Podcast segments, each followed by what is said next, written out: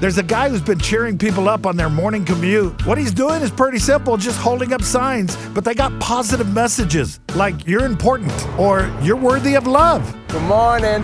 Have a good day at school, okay? I'm the fortunate one.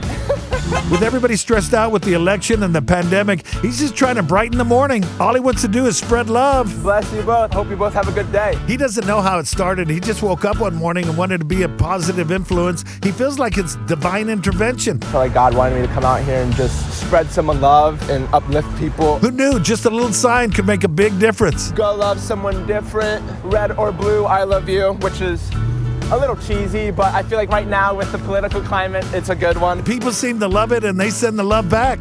In Jesus' name, amen. Man, thank you. God bless you. We appreciate you. Thank you. Love you. Jordan says he doesn't expect anything in return. He just wants to send out some love. I'm trying, man. Keep up the good work. Thank you.